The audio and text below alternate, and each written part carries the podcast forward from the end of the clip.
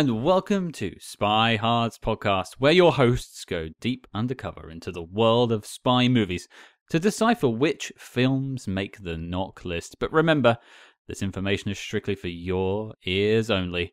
I'm Agent Scott. And I'm the money. Every penny of it. That's right. I'm Cam the provocateur. I was just going to call you the money for the rest of the episode, but that Oh. either works. Fair enough. Fair enough. I mean, I'm the money every week, so, you know. Yeah. Uh, well, I've called you worse, to be fair. But it's a big week this week. There's some sort of celebration going on. Someone's turning 60. He's in a man, and he's named James Bond. And so we've got a few things going on over the next two weeks. We've got a couple of Spy Master interviews coming your way, which we'll tell you the details of in the episode. And we also have a special review of Casino Royale 1954 coming out next week. Uh, I can't wait to talk about Peter Lorre once again. But to celebrate 007 turning 60, we have a very special film this week for you. And to break it down, we thought we'd bring on a very special agent. It is none other than, well, a man who has written the character of James Bond. He certainly knows what he's talking about. At least 12 books under his name about Bond. Mr. Raymond Benson. Hello, sir. How are you doing? Hi, Scott. Hi, Cam. I'm doing very well. Thank you. Thank you for having me on. No, thank you for being here. Yeah, it, it's it's a big anniversary. It's 60 years of a, a certain character that we're somewhat familiar with, I suppose. So, uh, nothing too big. Yeah. yeah. Well, you know, next year's the 70th anniversary of the books. So, Yeah, quite Um, right. Indeed. you know, they just, these anniversaries, they just keep coming. We'll find any reason to celebrate. To be fair, it'll be the it'll be the 25th anniversary of Die Another Day or something like that soon enough, and we'll Yeah. all be we'll, we'll all be celebrating the Invisible Car. But um, Yeah, I uh, don't- yeah, I don't know about that. no, I, maybe not. But uh, we'll, we'll peel away from that. But uh, before we talk about this week's film, um, uh, your credentials sort of exceed doing this anyway. There's no need to really do it. But for those who do not know who you are, sir, um, just tell us a little bit about how you got connected with the world of James Bond. Well, that could, that could take up half of our, uh, our podcast here. Um, but I'll try to be brief. Um, you know, I'm, I'm a child of the 50s and, and 60s. and I was lucky enough to see the the original films on the big screen. Uh, the first one I saw was Goldfinger. I was nine years old, and my father took me to see it. And then, uh, you know, just a few months later, the double bill of Doctor No and From Russia with Love came out, and so I saw the first three films on the big screen within a year, while I was nine years old. Um, and that, of course, had a big impact on me. Um, and it was, you know, and you got to remember the Bond films were the Star Wars of the 60s. You know, they were the big blockbusters. There was nothing else. Um, and um, so I became a fan. I actually then started picking up the Ian Fleming novels and started reading them at a very young age. And, um, you know, some of it probably went over my head at the time, but I got the stories and I thought they were great and reread them a few years later when I was a little older and reread them again later and reread them again later. Uh, followed the series all the way through and, you know, considered myself a big fan. But, you know, I kind of became a normal person and, and went to college and studied theater and uh, ended up in New York City directing plays, composing music, you know, doing that thing for many years. Uh, but then in the 80s, the early 80s, um, I had this. Um, well, I, I was with a group of friends, and they uh, the a question was posed over the table in drinks. Uh, what book would you write if you had to write a book? And we went around the table, and I said, "Well, gee, I I think I'd like to write a encyclopedia." Uh, history coffee table book about James Bond because there was nothing like that at the time that encompassed everything. You know, a biography of Ian Fleming, uh, a history of the phenomenon, analyses and critiques of all the books and all the movies, all in one tome. We had had a you know a couple of books on the films. Uh, we'd had biographies of Ian Fleming. We'd had one or two books on the novels, but nothing together. And so I wanted to fill that gap, and I started pursuing that. It took me three years. I went over to England and met uh, members of Ian Fleming's family and his colleagues and business people and uh, the people at uh, what was then called Glidrose, now Ian Fleming Publications. And um, we got along. The book was finally published, The James Bond Bedside Companion, in 1984, and they were impressed. Uh, I kind of that established my credentials as sort of a Bond expert, whatever that means. I got involved with the American Fan Club.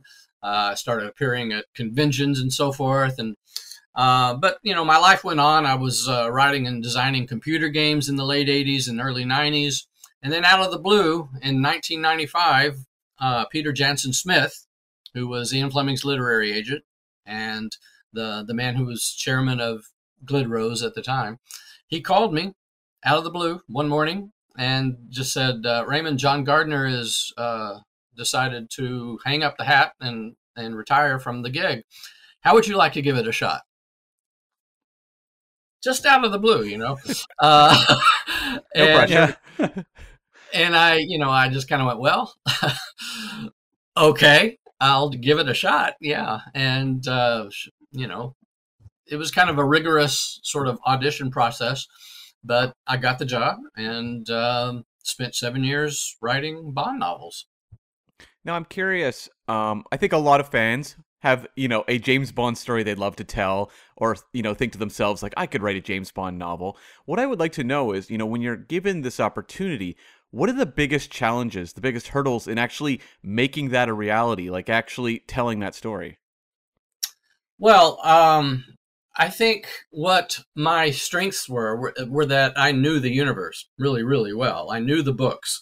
I knew the Fleming novels inside and out. I'd read all of Gardner's books, everything that had come before me, um, and uh, I had honed my fiction writing uh, in the while I was doing the computer games because the the what I the kinds of games I was writing were the adventure style, mm-hmm. you know, story based games where there's a plot and a story and you're a character that's moving through that story and you're encountering obstacles and you've got to get around those obstacles and there's characters and there's dialogue.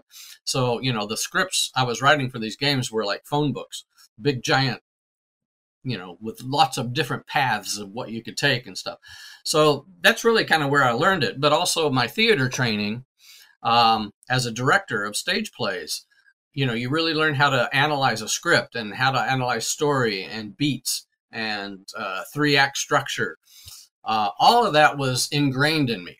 So you know even though i had not written a novel yet um, my first novel was a james bond novel published worldwide.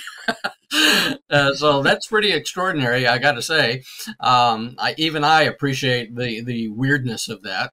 Um, but I, I, I, rose to it. The, the, I guess the, the big challenge for me was uh, becoming a British writer because uh, obviously I was the first American to do it, and um, you know I had to watch my Americanisms. I had I, I, did go to England a lot during those seven years. I was there four four times a year, so you know I gradually by the third book I was I was speaking like a Brit and, and, and writing like one too.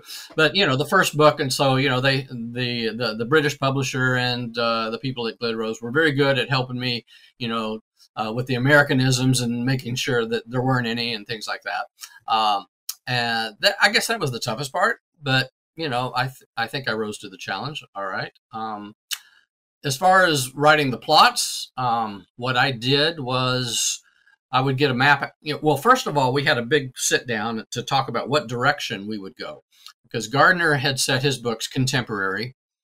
We had discussed a little bit about, well, what if we put it back in the 50s or the 60s and, you know, did that. But uh, Peter decided that since the movies had just rebooted with Pierce Brosnan when GoldenEye was a big success, he said, why don't we keep in sync with those films? And, and in fact, make your M a woman too. Uh, so they really wanted my books to be kind of like the films of the time, you know, with a little more action and a little more humor. And but but but I said, you know, look, I want to keep Bond, you know, pure like Fleming's Bond. I, I wanted all of his vices intact. And uh, they said, well, that might be a little anachronistic, anachronistic now, but if you can do it, do it. And I think I did. Um, the plots, I would get a map of the world and pinpoint areas of the world that Britain was in, uh, concerned about. Uh, for example, in Zero Minus Ten, the first book, uh, obviously Hong Kong was was an issue. I knew the book would be published in 1997, which was the year Hong Kong was handed back to China. So I thought that's a perfect situation, you know, some some kind of intrigue going on in Hong Kong. Uh, with the second book, it was the Cyprus situation because Britain kind of is a policeman in in Cyprus. Uh, you know, there's the Turkish side and the Greek side that are always you know skirmishing. Uh, so it was stuff like that. Um, and once I once I pinpointed a locale and a history, I would do some research into the you know why Britain was involved, uh, and usually the plot grew out of that. Well, in in between doing your own books, you were also sort of making novelizations of the films. That's right. Which is, I imagine, a completely different beast as well, because it's uh, the concept is not necessarily yours at that point. You're just is it is it like fleshing the world out? How how is it different from maybe creating your own story to sort of novelizing a film? Well, it took a year to do my own stories. You know, I would come up with scratch, uh, you know, from scratch the story, and I would do it. Uh, I was required to do an outline to show uh, Glidrose uh, and the British publisher and the American publisher what I was going to do. Um, so it was a long process, much more, you know, a longer process. And I would travel to all the locations that I was writing about. So I went to Hong Kong, I went to Cyprus, I went to all these places. Um, and so that took a lot of time. It was, you know, a year per book. The novelizations, I had six weeks to write each Whoa. time. Okay. So, uh, Right. because they had to have the publisher had to have the manuscript six months before the publication date. So, in each time, the film was still being shot. So I was get I was getting I got the script, you know, an early version of the script, and then every day I would get faxed pages of the script as it was being changed. Um, and it was just a case, yes, of you know, if you were going to put in prose everything that's in a screenplay, you're going to be about thirty thousand words too short for a novel. Uh, so you do have to flesh it out. Uh, luckily, I was able, in most cases, especially the first one and the second one, to add some scenes that weren't in the script. Uh, for example, I gave Wai Lin a, a background chapter. Uh, I, you know, got permission to do it, and you know, told Eon what I was doing, and they said fine. Um, so yeah, um, but that was more of a more of a wow, the pressure's on. I've got to really churn it out. Um, it was a very different kind of beast. So I do prefer the original novels over the, the three novelizations. I can I can buy that. Now I, I'm curious. You know, the Bond universe is so, filled with so many iconic characters. You've written your own adventures. What are your favorite? Do you have a favorite character that you've created for the canon of Bond? a favorite character? Mhm. Uh, wow. Hmm. Well, I, I like my Felix Leiter because I am from Texas. Uh, Felix is supposed to be from Texas. Um, I think I gave, I think Fleming actually did a good job of, of, you know, forming a Texan operatives. Uh, he didn't quite get the language right. Uh, so, uh, but, but I like his, his, his Felix a lot. Uh, his Felix was much more jovial and let's go get some drinks, you know, let's go get drunk. That kind of guy, which was never really portrayed in the movies. Uh, I don't think the F- Felix of Fleming was ever really shown in the movies at all. So, you know, I kind of just grabbed onto that and, and, and gave my Felix a real Texan vibe that I think was, was realistic. Um, as far as uh, you know, um, I like my um, I like the female in High Time to Kill, Hope Kendall. Um, I don't know. It's been so long since I've even read.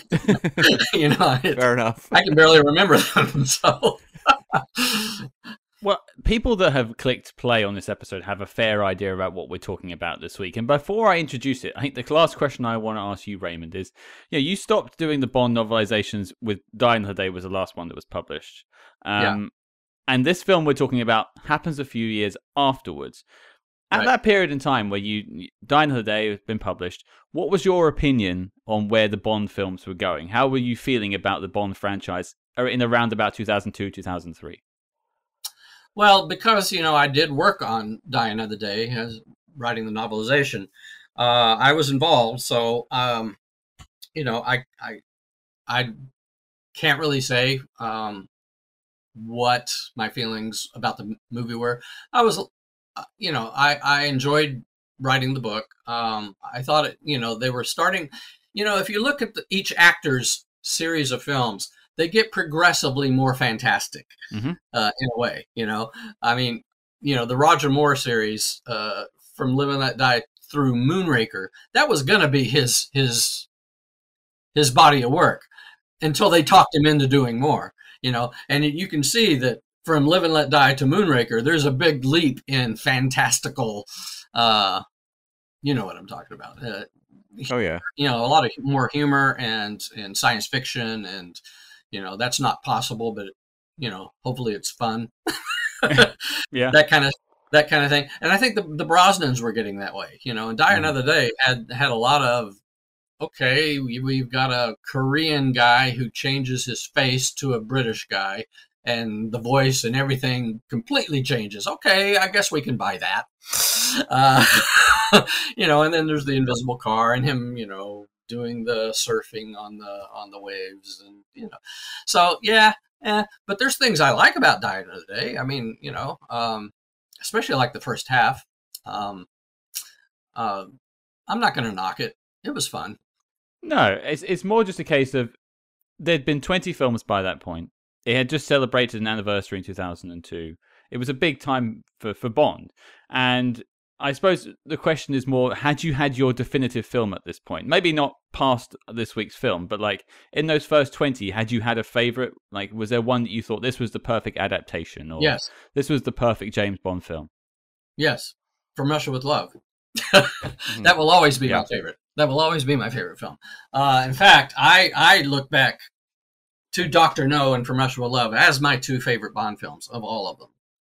Um, you know, it, it might be my age that you know I experienced them at the time, Mhm. uh, but I think they capture you know Fleming's voice, Fleming's world. They take themselves seriously. They take their time to tell a story rather than the boom, boom, boom, boom, action, action, action, and a little bit of story, action, action, action, a little bit of story, action, action, action you know, that the Bond films became. Uh, Goldfinger, of course, is, you know, the one that really established the blueprint of how the films would be made from then on. Uh, they always kind of look back at Goldfinger and say, you know, what did we do with that? And let's try to do something like that again. Um, it, you know, Goldfinger is probably my third favorite. You know, it was the first one I saw. Uh, Goldfinger, actually, in my opinion, is the most influential film of the 1960s in pop culture terms uh, because it spawned so many imitations and style, stylistic uh, innovations that many, many films copied. Um, you know, and after that, you know, then it's just variations on a theme. So, uh, I mean, I have my favorites going forward. Um, I prefer, you know, all the '60s films just Mhm. because uh, that's my time. you know, I know people younger than me. You know, if if you saw Moonraker as your first Bond film, that might be your favorite. You know, that's fine. I I appreciate that. There's people Uh, out there that say Another Day is their favorite.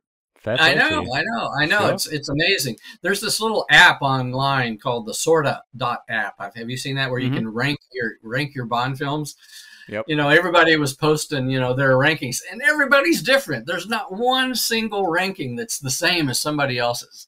Uh, and that's what's cool about the Bond films is that um, they're throughout the history of them. Uh, each one, I you know, each decade sort of reflects the films of that decade. I mean, you can really have a pop culture history lesson by watching them all in chronological order. I mean, the, the 70s films definitely speak 1970s and so on. Um, so, yeah, it kind of depends how old you are and what your life experience is. You know, it's got they've got something for everybody.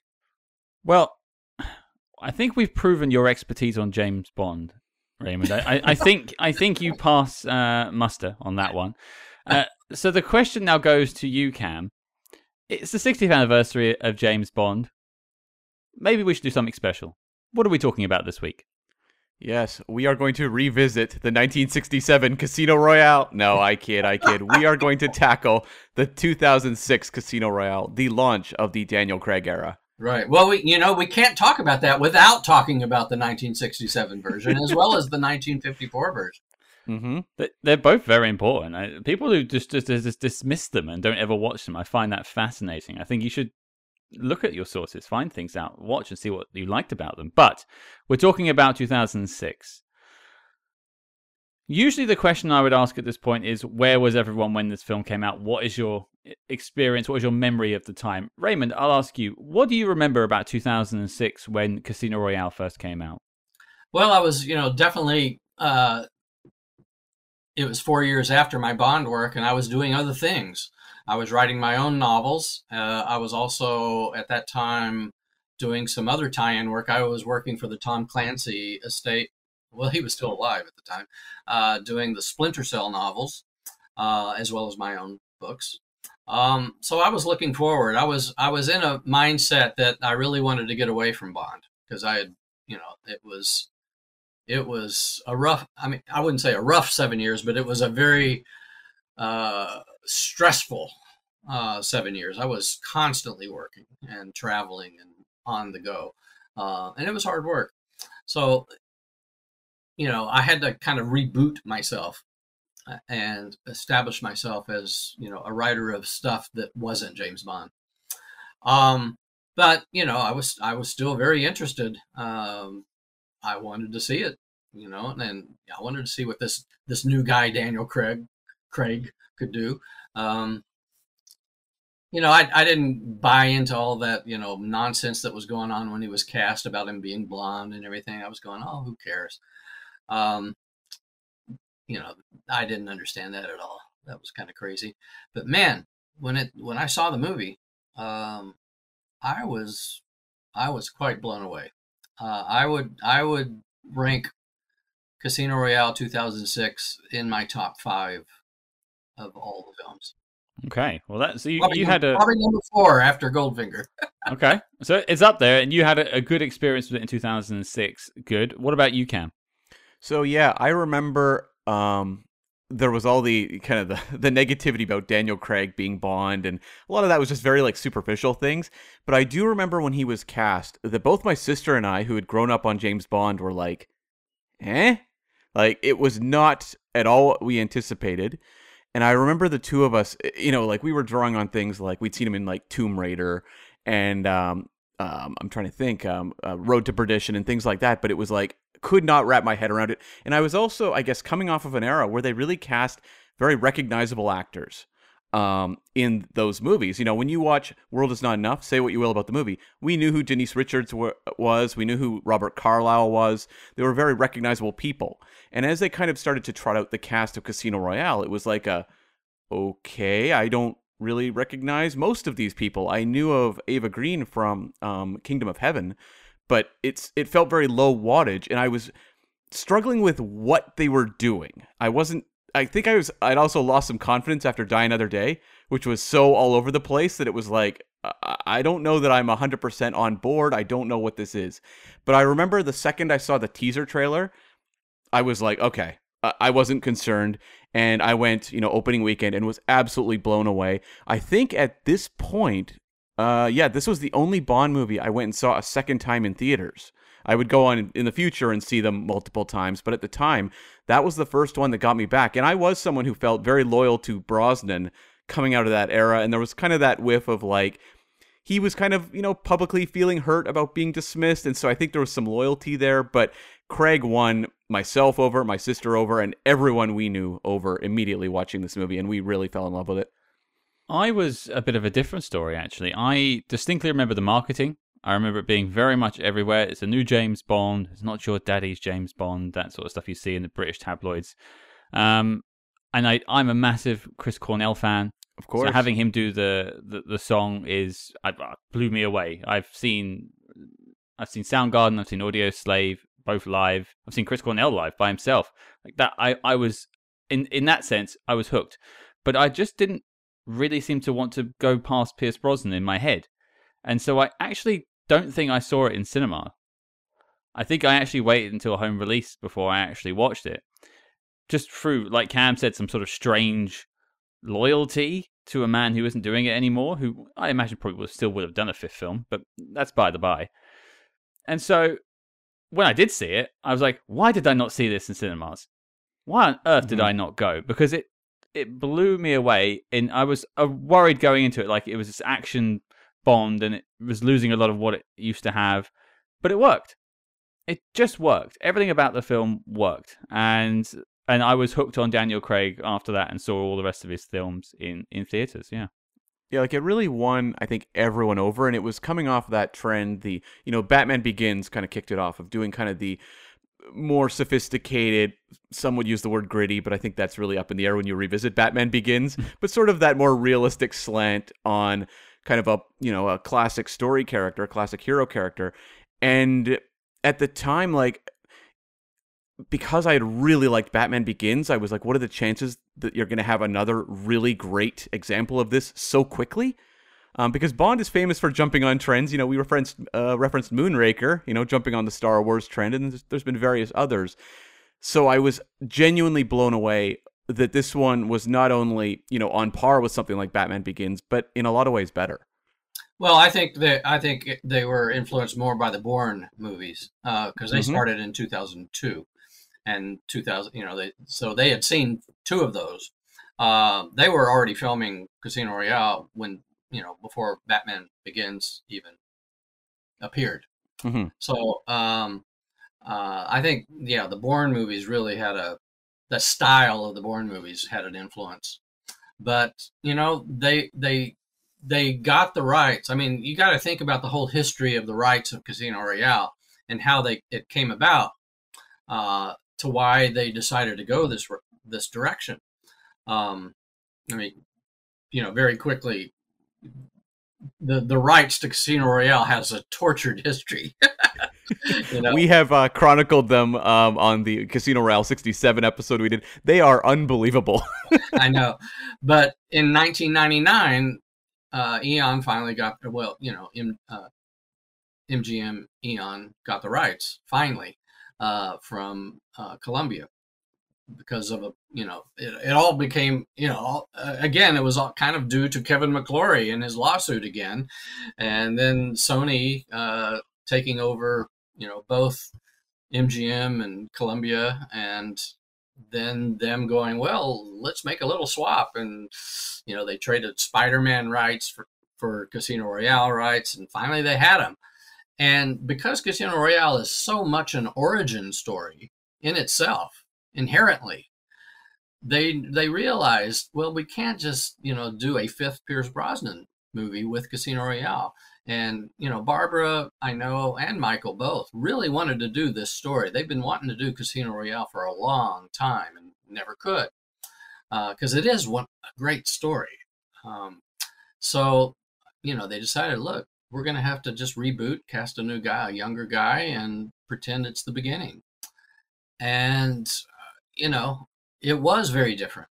Um, and now now that the complete five movies of Daniel Craig have have come about, we now see that they are sort of a standalone arc, a standalone universe, separate from the other Bond films.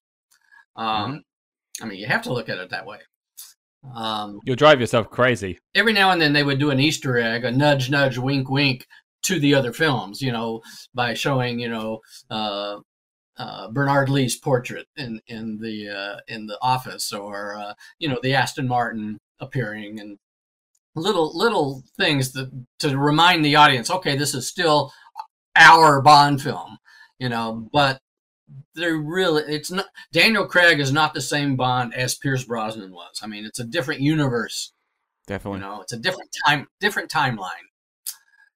Yeah, I, I don't know why people latch onto the concept that there needs to be some sort of continuity in 25 films. There's clearly a delineation in this film, but yeah, I also believe, in, I also believe Judi Dench's M is not the same M in the Pierce Brosnan movies. Absolutely. for sure. Absolutely. People people were making that mistake too. Um, though, for those who have never seen this film, somehow, here is your Letterboxd. Go away. Yeah. Just Why- go away. Why are you listening? Find some other podcast. Who needs you, really? I mean, come on. Casino Royale 67. Check that one out. Yeah. Peter Sellers is calling you. Um, Yeah. Here is your Letterboxd.com synopsis Casino Royale. Everyone has a past, every legend has a beginning. Le Chiffre, a banker to the world's terrorists, is scheduled to participate in a high stakes poker game in Montenegro, where he intends to use his winnings to establish his financial grip on the terrorist market. M sends Bond on his maiden mission as Agent 007 to attend this game and prevent Le Chiffre from winning. With the help of Vesper Lynd and Felix Leiter, Bond enters the most important poker game in his already dangerous career. Boy, they really lost the punch of the movie with uh, that synopsis there. Yeah, it wasn't wasn't quite as good as it could have been, but uh, I, I guess it sets it up. I guess Raymond, you need to get on Letterboxd and punch that one up. Yeah, Oh, we, need, we need a writer, please. yeah. Uh, you know, I I was a little confounded that they used Texas Hold'em as the game. Uh, yeah. uh, I would have preferred they'd stuck with Baccarat, but eh, minor quibble. As a as a man who doesn't understand poker, I still don't understand poker. I wish I did. I've tried. Baccarat, I just about get now, but uh, yeah, Yeah. poker poker eludes me. Um, but I guess before we get to what we think about the film now, Cam, do you have even more on the storied beginnings of Casino Royale? Yes, and Raymond, feel free to jump in if anything. Uh, you know, you know more than I do for sure. So let me know if there's anything that is outstanding. But basically, yes, uh, the uh, option of doing Casino Royale had been very desirable for a long time, and um, the rights had obviously been a mess. And even at a point like Quentin Tarantino has said that he had mentioned to the Broccoli family that he would like to do a version of that. And Pierce Brosnan, I remember very publicly saying things about, oh, we'd love to do it with Quentin Tarantino. We'd love to do that. Uh, it does not sound like the Broccoli's were at all interested in, in working with Quentin Tarantino on a, um, you know, Casino Royale film.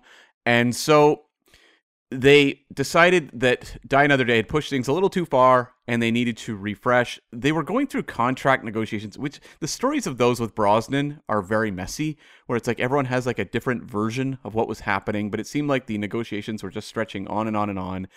I don't even know that they were that excited about doing a fifth with him, but it was like they still were going through negotiations and ultimately it seemed like from the various versions that perhaps his agent was pushing a little too far and they were also lukewarm on just the concept of doing another film with him. So just decided to move on and adapt casino royale um, into a film as something of a restart. And so they brought on neal purvis and robert wade who'd written you know a couple of the brosnan films at this point. And they wrote up an initial draft. Um, at this point they brought in martin campbell to restart it. And Martin Campbell, since we had met up with him in Goldeneye, had done a series of films. He did Mask of Zorro, which was hugely successful. Did Vertical Limit, um, Beyond Borders, which I don't know if people remember. That was an Angelina Jolie film. And he'd also done Legend of Zorro, which was less successful than Mask of Zorro on uh, a few different levels. But you know, he was drawn back to this simply because it was going to be so different than what he'd done before.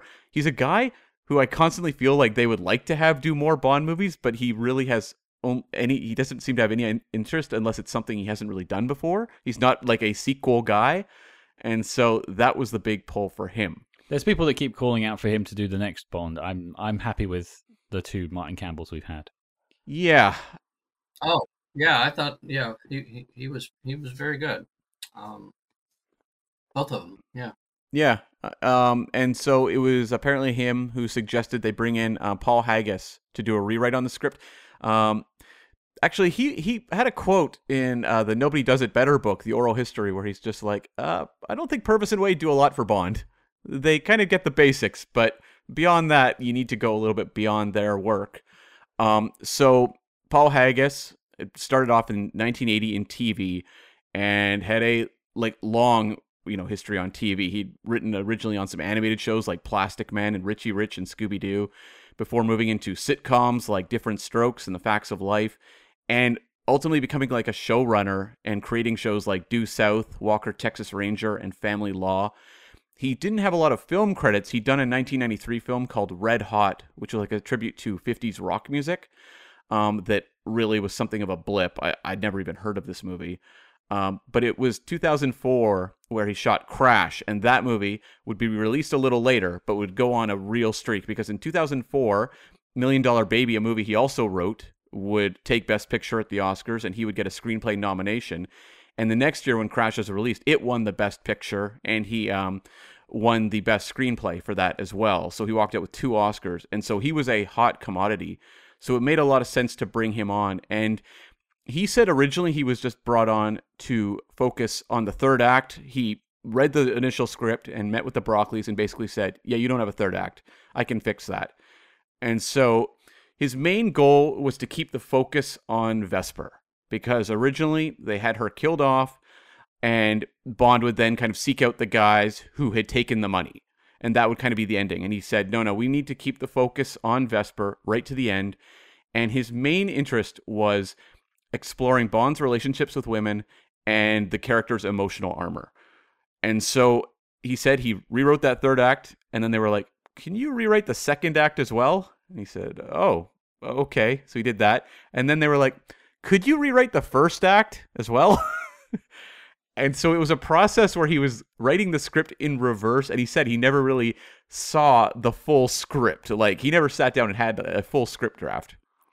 What a bizarre way to write a story. But then I, we've also heard Raymond saying about writing a whole book in six weeks. So these crazy mm. feats have been done in the Bond world by the sounds of it. Yeah, very true. And as for the big Bond search, um, you know, they auditioned a lot of actors for Bond. It's one of those things where you can just start listing off a whole string of names, and there were a lot of major names. You know, Christian Bale, Karl Urban, all you know, met with the producers or tested in some capacity.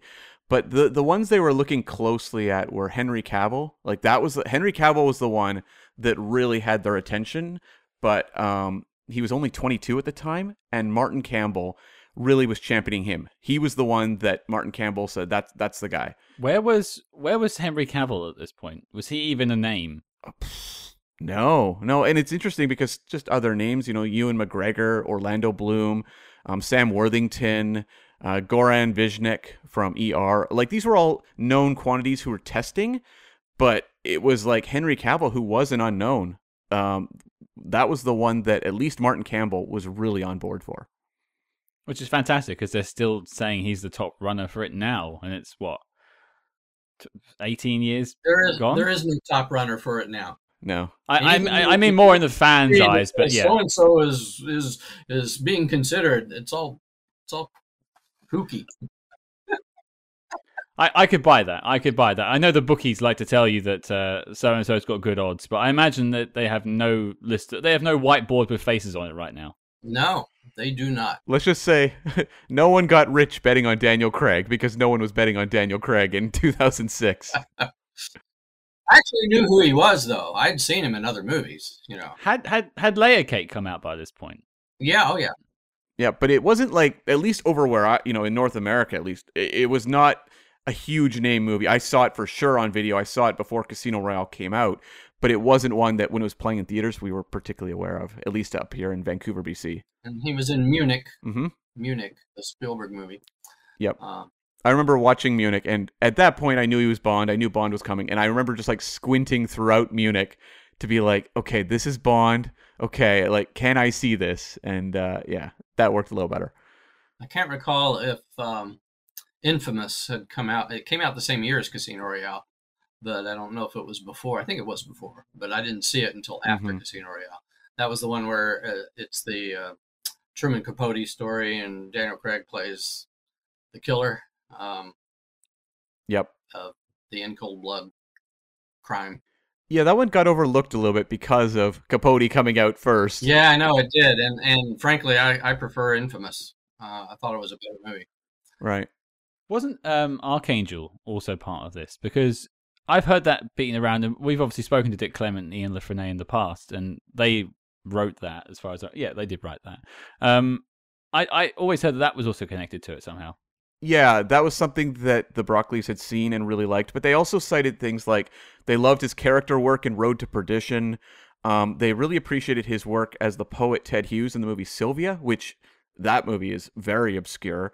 Um, and then when they saw Layer Cake, they just they, he was a leading man. They could see that he could carry a movie, and so like it was not really just like one thing; it was a string of things. But Archangel was definitely one of them. Um, and so you know they did the big announcement of Daniel Craig on October fourteenth. You know, in 2005, where they brought him down, you know, the Thames in the boat, and that just fed more fuel because of the life preserver. And it was just like this ongoing case of people not trusting Craig until footage leaked out from the paparazzi of him coming out of the water. And that was the thing that really turned the tide, where people said, okay, we think this guy might be able to play Bond. uh, well, yeah, you, you see him in those blue boxes. I think that would sell it for a lot of people. Certainly sold it for me. Definitely. Definitely. And uh, just some of the other casting. Scott, when we did our Salt episode, we were talking about Angelina Jolie um, being approached about a Bond film, and we were debating which one it was. It was actually this one. Oh. We thought it might have been Die Another Day, but it was this one. Um, basically, the producers always wanted Eva Green. They had seen her in the movie The Dreamers, the Bernardo Bertolucci movie, and she was busy. She was committed to another movie. And they basically kept going back and forth to see if they could get her, but they had to explore other options. And according to the casting um, director, Debbie McWilliams, she said there was a whole lot of names, a lot of people, you know, were looked at, but only two people were considered viable options if Eva Green was not available, and that was Angelina Jolie and Charlize Theron. I mean, both fantastic actors. Yeah, I knew of Eva, Eva Green uh, from from the Dreamers. That's where I first was aware of her, and mm-hmm. yeah, I was kind of stricken by that. okay, and uh, because of the back and forth, like the movie Eva Green was committed to ended up collapsing, and so she wasn't even cast in Casino Royale until two weeks into shooting. So they said it was a little nail biting because at that point, you know, you're already off and running. You kind of want to have your female lead cast, but uh, it all worked out. And Mads Mikkelsen um, was pursued by Barbara Broccoli after she saw the 2002 Danish film Open Hearts which was a movie directed by Susanne Bier, who did the you know directed episodes of The Night Manager. She also did Bird Box, and this was a Danish film. And this is why when people talk about odds makers, for example, on James Bond, Barbara Broccoli is a very different producer who, whenever you look at who she's casting, she's watching movies that people have perhaps never heard of or only cinephiles really know about. Right. And that's who she's looking at yeah. for these movies. And that's something that I think a lot of people She has, she has very broad taste. She has very broad she sees art films, she she knows the whole mm-hmm. the whole gamut of, of movies. She's a very smart lady. Uh, I, I knew of Mads Mikkelsen from a movie called Adam's Apple, which was also a Dutch film. And I had seen it in 2005 uh, at a film festival in Italy which coincidentally also featured a film that Purvis and Wade had written. Um, I, the name escapes me now, but they, they were in competition with Adam's Apple, and Adam's Apple won won the f- film festival. And I thought this guy is really good. This guy that was in Mads Mikkelsen. was the first time I'd ever seen him. So when I heard he was cast as Le Chiffre, I just kind of went, "Oh, that will be really interesting." And you know, and I knew Jeffrey Wright from you know uh, lots of things. Uh, he was a you know a theater actor, and um, I thought that was interesting casting. Giancarlo Giannini, I've known since the '70s. You know, he was the big star of Lina Wertmüller's movies. Uh, Seven Beauties, he got nominated for an Oscar, uh, and he was fantastic in it. Um, so I knew I knew him right off the bat. Uh, I kind of wondered what had happened to him because he was he was huge in the 70s and then in the 80s and 90s, you kind of hardly ever saw him. And then suddenly he was back, you know, and as I was kind of went, wow, okay. Yeah, I remember seeing him in Hannibal. I think that was where I became somewhat more aware of him, uh-huh. I think. Um, but yeah, and so like, eh, you know, Mads Mikkelsen, it didn't seem like there was many alternate villain options. They were really pursuing him, and he actually initially was like, "I'm busy, I can't, I can't," but they kept pursuing him, and ultimately, I think things worked out pretty well there. Um, just in terms of uh, behind the scenes challenges, we were talking about you know Texas Hold'em and Scott saying that he doesn't really understand it. Martin Campbell didn't either, and that scared the crap out of him. and uh, basically, um, Michael G. Wilson was really into poker and would hold poker school for the cast and crew, and they would play with real money. And he uh, was very much the sensei of poker on the set. And uh, Martin Campbell apparently binged just card movies like Cincinnati Kid, Maverick, Five Card Stud. He just was watching them endlessly, trying to figure out how to convey poker in an interesting way on screen. And he said basically he just realized it's about the players, not about the cards. Yeah. So just focus on your two main characters who are in the scene together. You'll be fine. So the movie had a budget of about 150 million dollars. Domestically, it did 167.4, which was actually a little bit more than Die Another Day, making it a very high-grossing Bond film for that era. And uh, international, it did 449.1, which was like almost double what Die Another Day did. So internationally, it was huge for a worldwide total of 616.5 million. In comparison, Die Another Day had done 432 um, internet or worldwide. Hang on, hang on, Cam. If you listen to people on the internet, Mm. apparently this film killed the franchise. So how does that make sense? They didn't. They don't say that now. They said that in like 2005. There's still people out there now saying that this was the death of Bond, uh, and and and apparently not even canonical, which it blows my mind. Uh, shout out to those Ah, people. whatever. Get outside and touch some grass, please. Who listens to people on the internet? Ah, Come on. Who needs him? Who needs him? uh, no, I, you know, I actually know Bond fans who never liked the Daniel Craig movies from the get go. Mhm. Uh, and it's, you know, I don't know what they're looking at or what they, you know, what they're basing that on. Uh, You know, maybe they want more humor and more silliness uh, in their Bond films. Uh, but, you know, Casino Royale really captured Fleming's novel. Uh, they had to create a you know completely new first act because the novel is very short, uh, and you know the bulk of the novel is the casino scenes.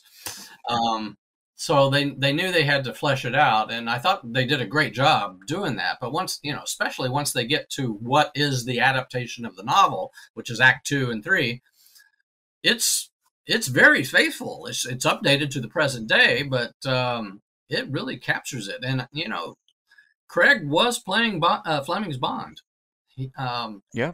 You know, just to talk about the actors real quick, I will always love Sean Connery because he was my first. Um, Yep. I tend to say, you know, there is Sean Connery, and then there's all the others. Uh, so Connery will always be my favorite, no matter what. And and but um, you know, I really liked Dalton. I thought Timothy Dalton also was attempting to do Fleming's Bond, and I think he succeeded.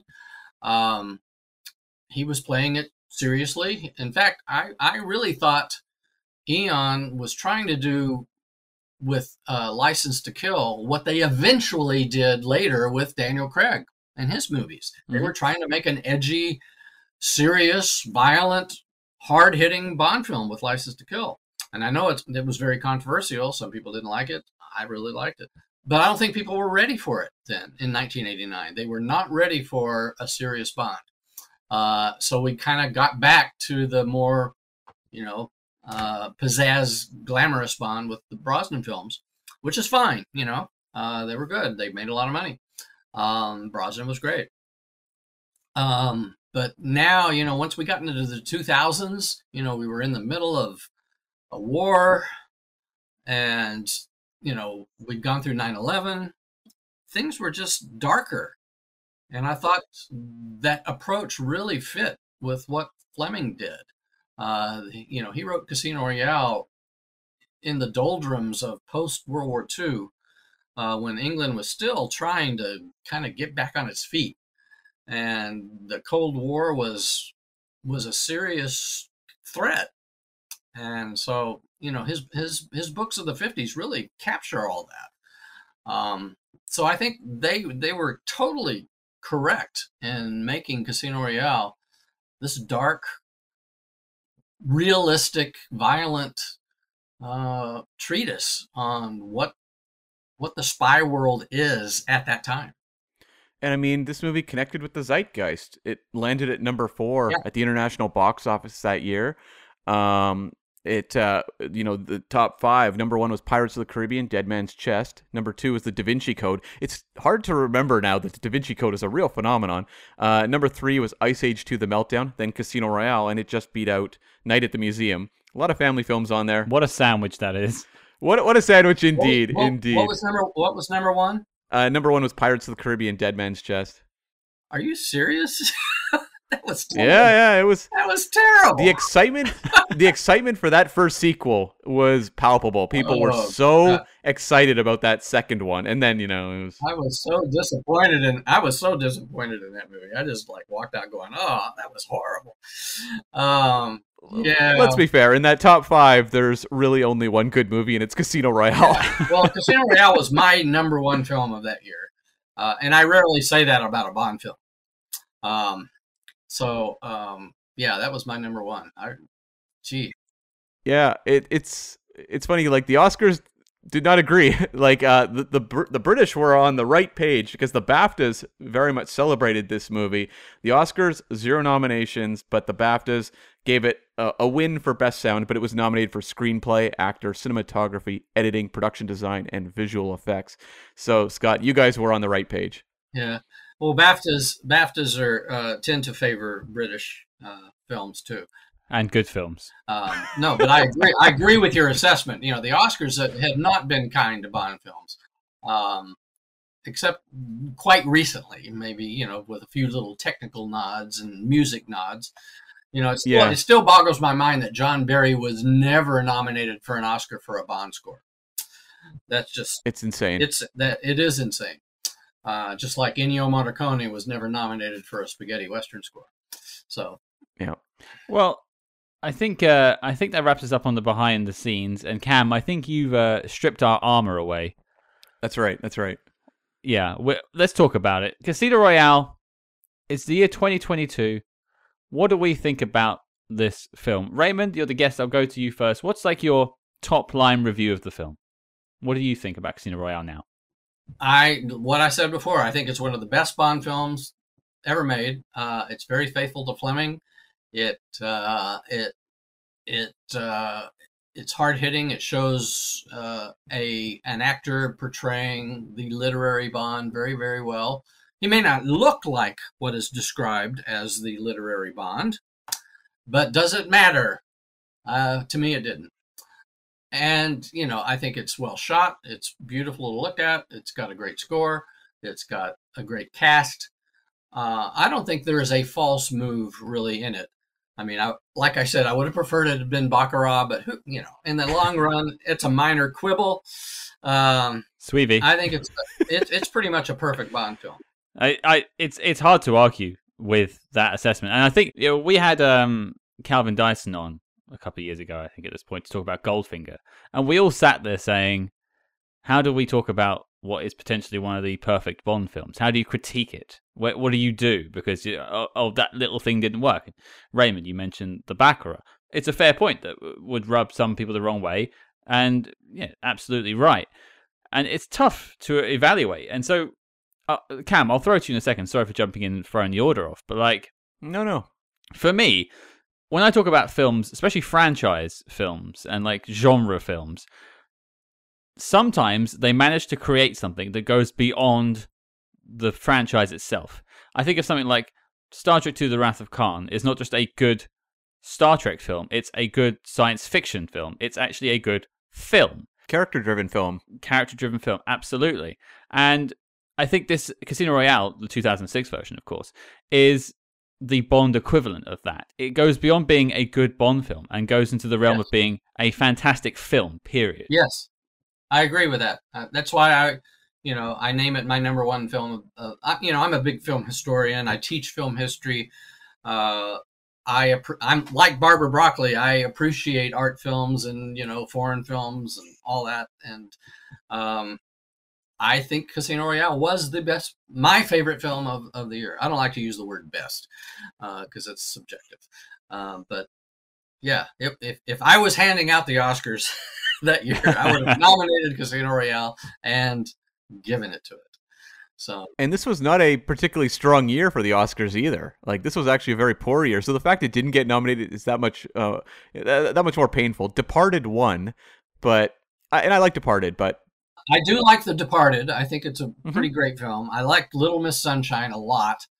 Another one of my favorite films that year was Children of Men. Great uh, film. Oh yeah, I, I, thought it was a terrific movie. Um, um, what else? Uh, there were some others, but uh, those... Borat was a big breakthrough. Oh, Borat was great. Borat was yep. really funny. Yeah, what a weird Borat. juxtaposition: Bond, Casino Royale, and Borat in the same yeah, year. Yeah, It's, uh, mm-hmm. yeah. a weird but, year. Yeah, but no, you know, The Departed. You know, Scorsese had needed his. You know, he'd he'd never got the jackpot, and he finally did, and uh, and and I thought it was a better as a remake of Infernal Affairs. It was far superior, although I do like Infernal Affairs. But Scorsese took that and just made it soar. Uh, I thought it was a great film, but Casino Royale. That's yeah. I'd rather have that. Well, indeed. Cam, what about you? Like, what did you think now of Casino Royale? I mean, I, it's funny you were just talking about how it sort of exceeded what you know you think of perhaps the limits might be with you know genre entertainment or a franchise entertainment. And I remember like Roger Ebert had a quote where he, I don't remember which Bond movie it was, but he said basically that Bond movies could be great entertainments, but not great movies. And I think like that holds somewhat true um, before Casino Royale. And I think even he admitted like this one was the one that I have to revise that rule because I don't know that like Casino Royale, if you ask me on a given day, is my favorite Bond movie, but I think it's the best Bond movie. I think it's the one that nails all of the elements in an interesting way. It's the first one that really tackles with interesting themes that carry through the course of the movie. It has, you know, Barbara Broccoli has just more of a, I think, you know, art film pedigree and understanding of that kind of world. It feels like it's merging all the things you want from franchise entertainment, things like, you know, the parkour chase, the big action, all the kind of the flashier elements, but working in a level of intimate character drama you just previously never really got in this franchise. I think you have a pretty solid organic growth with Bond's relationship with women, you know, starting with the really the Dalton era and going through the Brosnan era, but this feels like next level. And I just had to admire watching the movie the other night. I was looking at the counter a lot because I wanted to pay attention to just how the movie broke down in terms of kind of chunks. And when you have Vesper Lynd, she's introduced at the 58 minute mark. And the scene in which she's kidnapped and you know hauled away and essentially kind of sets up the reveal of what this character has been up to is basically 45 minutes later. And so, really, the core of the entire relationship between those two characters of Bond and Vesper is 45 minutes of screen time that's mixed in with card games, fights in hallways and staircases, you know, stuff with Felix Leiter. And you just have to admire how unbelievably efficient they were in layering in this love story that carries you through the whole movie and makes it seem so simple. Like, this movie makes every element feel simple, and it had to be a lot of work like, I have to believe, you know, the Broccoli's are very hardworking. I'm sure there was a lot of sleepless nights putting this movie together, but it all comes across so sophisticated and graceful on screen that it's the type of movie I think a lot of producers look at and say, we want to do that, but the odds of achieving that are very slim. Yeah, this is definitely the one you shoot for, isn't it? Like this, this is the I, I don't want to say it's the pinnacle, um, but mm-hmm. And, and we mentioned earlier, Raymond mentioned it actually, the, the, the roots of this back to things like uh, the Bourne Identity. And there's lots of films that it's taking things from. But if you go back to our uh, Bourne Roundtable episode, and, and John Orty, our guest from Behind the Stunts, was talking about how it, it really just like grabbing things that worked in other parts of the franchise and spy movies and action films at the time and brought it all together into the successful package along with 007 I mean, what a way to reintroduce a character to potentially a whole new audience. You think about the watershed moment you had with Goldeneye that brought every, a lot of people back, brought me into Bond personally. This is another one of those moments in the history of the character. Definitely. Yeah. I mean, and just how quickly they set up their bond. Because I, I've talked about in the past, like watching, for example, Goldeneye the first time and like spending a lot of the movie kind of reframing okay, this guy is James Bond. I have to get used to this. And you know, being by the time you know you rewatch the movie and you go into Tomorrow Never Dies, you're 100% on board.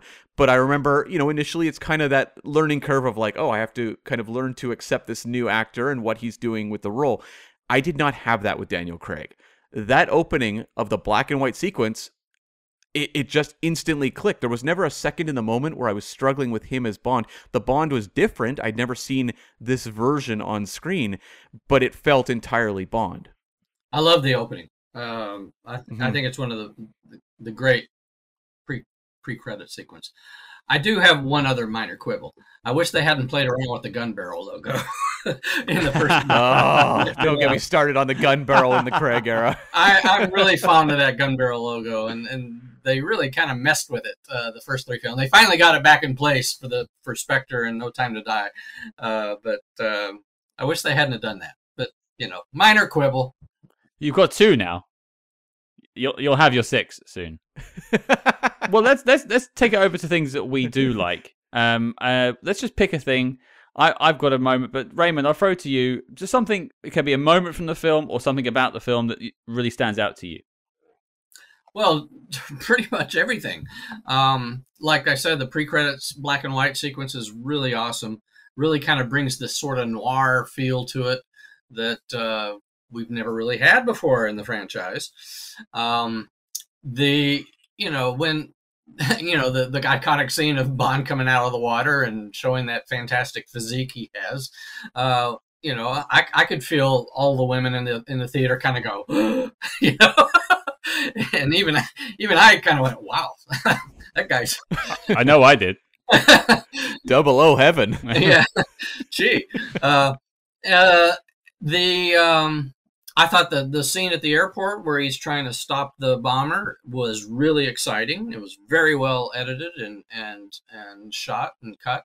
And then once we got to the casino, it was all familiar territory because I knew the book in and out, and they were really, you know, even despite the adaptation to modern times and you know changing up just a little bit, it did follow kind of the sequence of events and I was really digging it. It was just like, oh man, this is Bond, this is Fleming, this is Bond, this is Fleming. I was I was really excited. Um, I loved um, I loved Mads Mikkelsen and the fact that they did the torture scene, Yeah. uh, not with a paddle, but they did. You know, I mean, you know, what the device didn't matter. What they were doing to him was was what it was. And I never thought I would see that on screen ever uh, but we did, and it was wow, that was really tough. I mean, that was a tense scene. It was brutal. Yeah. It was brutal to watch. It was. And Craig Craig was amazing, and so was Mads Mikkelsen. He was really. They were both exceptional in that scene. And they've talked about like that scene was actually very easy to shoot. They did it in about a day. And the whole Wow. like thinking was like, oh man, that must have been brutal. That must have been days on end. And they said like, you know, I think it was Mads Mikkelsen said like they were just so on point. They knew their characters so well that that scene was just like very easy to realize versus maybe some of the other ones which were more technical challenges. Right, right. Uh, you know, I, I don't know if you guys know this, but I wrote a stage play based, uh, adapted from Casino Royale. Did you know that I was commissioned by Glidrose to to write a stage play? That hadn't come up in my research. Go on. Yeah, yeah. This was in the '80s, 1980s, well, around 1985, after the Bedside Companion was published. I was Right. still doing theater, and and I talked to them about, um, why hasn't there been a stage play, a Bond stage play? And they said, well, Eon has all these rights and everything, you know, except for Casino Royale. And I went, well, that's the one that would be the most adaptable to the stage because it's not a lot of outdoor sequences, you know. And they kind of thought about that, and so they commissioned me to write a stage play. Uh, I did it, and in New York we had a staged reading of it. Unfortunately, the Glidrose people could not come over and attend it, so it only had that one staged reading, and uh, it was a success. But then I don't know, some I think some agent or something in a theatrical agent in Britain just kind of said Bond will never work on stage, and so they they dropped the idea, and then the the script kind of went into limbo um, because you know Eon eventually got all the rights, and so the production rights belong to Eon. The publication rights belong to Ian Fleming Publications. So I don't own a thing. I own I own the paper that it's typed on. Um, Right. so you know we'll never see it. But you know I, I was intimately and you know I, I intimately know Casino Royale very well, and I did do the torture scene on stage with a with a naked James Bond character actor. That was going to be my question. Was going to did well? A did the torture scene make it? So it sounds like it was a yes. Yeah, yeah. And the way I devised it was that you would build a a, a chair with a false box with a, you know, it would it would have a uh, a, a, a, a barrier Mhm. that the audience couldn't see, uh, and so the, the front the the legs would be covered and the sides so that the guy could still hit it, you know, from the bottom, and you'd hear the boom, you know, um, and they would not know that it's you know. And and was it baccarat or poker? It was Baccarat. And the way Ah. I did that, w- w- you had screens above the tables Ah. so you could see the hands of Mm-hmm. what they were holding, the cards. Um. Well, I mean, Cam, what about you? Something you want to highlight? this is a very difficult one. I think with a lot of movies, there's like a, a standout element, but like with me, I kind of sit where Raymond does, where it's like all of the elements are just firing on all cylinders. So it's like to kind of like mention, you know, Mads Mikkelsen's unbelievable performance. You're like, well, hold on, that's just a, a fraction of what works. To me, it's like this movie just crystallizes everything that's effective about Bond. And, you know, Raymond, you're mentioning the action. And I think that was, I think, a bit of a concern that maybe people had initially when they talked about rebooting, you know, the, the franchise and bringing Bond back in this kind of more stripped down form was like, well, we like these movies as action movies. And I think one of the genius elements of this movie is the way it manages to deliver character drama, but also inject all the action fans we're familiar with. I think that really helped get them on board because not only were they getting action, they were getting action that was among the best we've ever gotten in the franchise, if not the best. That opening parkour chase is, I mean, next level. Um, even you know, rewatching it just the other night, it's unbelievable the stunt work going on, how they conceived that sequence, and that was, um, I believe, um, Gary Powell and Martin Campbell were the ones that basically bashed that one out themselves. That was not written into the screenplay. That was the two of them working that through, and it's just an unbelievable sequence, and that extends to the whole movie. Like they're shooting scenes that could be, you know, in a different movie, maybe a little flat, like the card game, and they shoot it with the intention intensity of like an action sequence, so that the movie just pulls you. It's so propulsive. And the fact that it's just buoyed by this collection of just killer performances, it just feels like it's it's a ride. Like it's an incredibly well paced two hour and twenty whatever it is minute movie. And I have seen a lot of movies that are two hours that drag. Scott and I have covered movies that are what like eighty five minutes that drag. And the fact that this one just flies by is a real testament to you know the filmmaking, and just the fact that like with all of the elements just crystallizing together into something so known, but at the same time almost like a rediscovery. It just manages to capture your imagination consistently. Oh, Absolutely. I mean, you know, I'm so glad, and I mentioned it at the top, but I'm so glad that we have both Sébastien Foucan and Joseph Millson this week from that crane scene that you mentioned, Cam, just to sort of help us break that scene down. Two separate interviews for you there. I mean, both fascinating and different perspectives on the scene as well. One's more action focused, a little bit more character focused. Um, and yeah, breaking that down and, and all the influences, you know, as as John said, everything sort of conversing to one big unit in this this big Bond film and trying to reinvent it. Um, I imagine I can understand what people were scared, uh, and it being this whole new way of delivering a Bond story. But I, I think that definitely stuck the landing. For me, if I'm picking out something, and as Cam said, as Raymond said, there's so many things you could choose to highlight. I mean, I, I was going to talk about the amazing sort of relationship that's built up in that short period of time between Bond and Vesper. It's so it's like delicate and loving and caring, which is not something we've seen fairly often from Bond. We've seen it a few times. I always think about Bond and Kara in The Living Daylights. I think that's a very touching relationship too. Diana Rigg. Um, Diana Rigg, of course, on On Her Majesty's great call. Um, but like for me, I think I'm going to go more on the sort of aesthetics of it all, and and things like the score is fantastic. They're a new sound. They're bringing a new Bond theme, basically. And the whole "You Know My Name" with Chris Cornell, like I mentioned at the top, that whole tune sort of sticks through the C- Craig run. They create a new sound for 007. And then, like, you think about the Daniel Kleinman credit sequence. Is that the best they've ever created? I it, it's so visually stunning. I think I've watched it four times on YouTube today just to sort of try and break it down. There's so much going on in that title sequence, and it's just gorgeous. And everything is firing on all cylinders. I, I, I'm. Uh, we're going to go to dislikes in a second, and I'm struggling to prepare myself for what I'm going to talk about. It's, it's, it's really tough. But for me, like sound is very important. I'm a musical person, and this film has such a unique sound. Um, not just in sound design as well. Like even things like they they went out their way to record the Aston Martin in all the different ways to make it sound more aggressive when it drives. Uh, it, so much effort and care was taken into put into this film, and uh, I I think it what it still shows now. It doesn't feel like a movie made by people that have been making James Bond movies for X amount of years in a way. It almost feels like sometimes when they hand a franchise to you know new filmmakers who have like this life they want to bring to it they're so excited and it's so exciting to see these veteran producers feel that energized again about creating a new universe and really falling in love with what they're doing. Like that doesn't always happen. You know, so often we're disappointed when you have these veteran filmmakers returning to a franchise that they've left behind and it doesn't usually work out.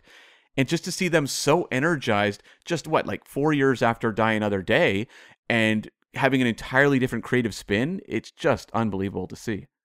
Yeah. It, I, I, again, like I said, it's a hard one to review because there's so much to, good to talk about. But well, I, I do have maybe one thing that would be a way of kind of showcasing things. What's everyone's favorite performance in the movie? I would say Craig. I would say I would say Craig's. Um, yeah. Yeah. I mean, without if if he hadn't have been as good as he was, the movie would not have been as good. Um, I think Craig sells it. Um, after that, I would say Mikkelsen. Okay, so like Mikkelsen for your supporting is the one that really jumps out. And oh, yeah. why does why does he jump out so much to you when you examine him obviously against the rich pantheon of Bond villains? Well, he was very sinister, and uh, you know, a lot of a lot of the a lot of the Bond villains are kind of campy. You know, you got to admit it. Mm-hmm. Uh, they they do oh, have yeah. their moments of chewing the scenery.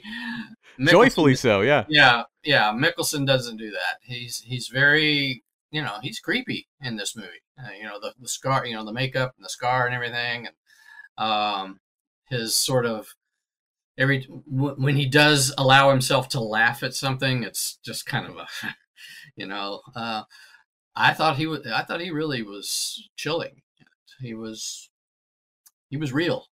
I love the way he um flips like the chip the chips in his hand. Oh yeah, yeah. Through the yeah. the poker scenes, like yeah. so cool. Yeah. And just like all these like little touches he brings, just it's like they all just add up. And I love like kind of the sweatiness and desperation of the character because right. He's someone who's so controlled, but like that makes him seem even scarier is when he starts getting scared himself.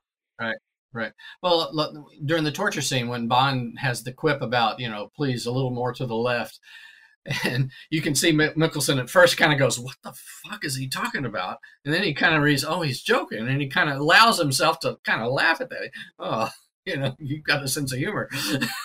oh yeah, it, it was perfect. You know, I mean, great characterization and very different from what we'd seen before. When you look at, you know, Orson Welles, there was no magic act. that would have been amazing halfway through the card game. Where was the levitation? I needed levitation in this film.